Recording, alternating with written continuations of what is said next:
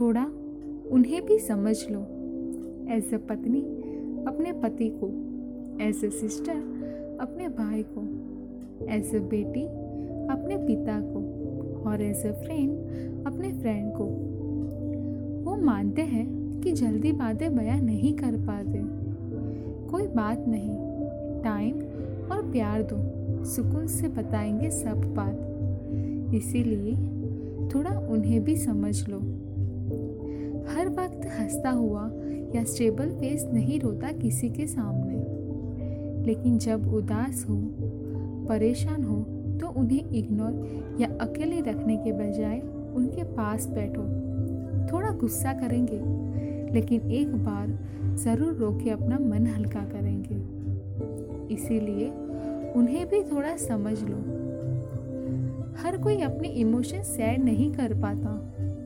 Yes I agree women emotional ज़्यादा होती है, लेकिन मैन उनसे भी ज़्यादा इमोशनल होते हैं। वुमन अपने इमोशंस नॉर्मली शेयर करती है। वो चाहे गुस्सा हो, खुशी हो, प्यार हो या दर्द, लेकिन मैन वो इमोशन शेयर नहीं कर पाते। इसीलिए उन्हें भी थोड़ा समझ लो। Thank you